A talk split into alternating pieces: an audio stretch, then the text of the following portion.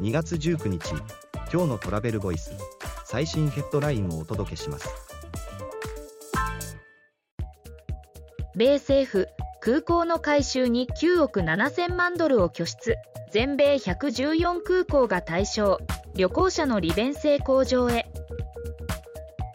AP 通信によると米国政府は全米114空港の改修に向けて9億7000万ドル。約1455億円を拠出する。最大拠出額はフロリダ州フォートローダーデールハリウッド国際空港。空港利用者の利便性向上に向けた取り組み。次のニュースです。アメックス米アトランタ国際空港に新ラウンジを開設。最上位グレードで初の屋外テラスやウイスキー専門バーもアメリカンエキスプレスはアトランタ国際空港に新たにセンチュリオンラウンジをオープン。センチュリオンでは最大のラウンジ。初めて屋外テラスも設置。次のニュースです。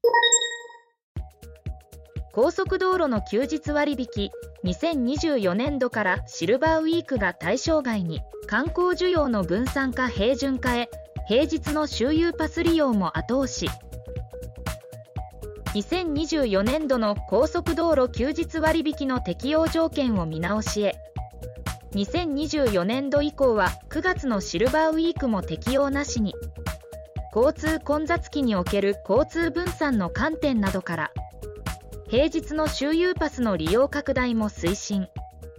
次のニュースです。リモートワークができなくなったら転職するが6割超え定着の一方で実施頻度は週1から2回が最多。転職サービスを提供するパーソナルキャリア社の調査によると現在リモートワークを導入している企業は66%でコロナ5類移行前から微増。ただし頻度そのものは減少傾向に。記事の詳細はトラベルボイス .jp で。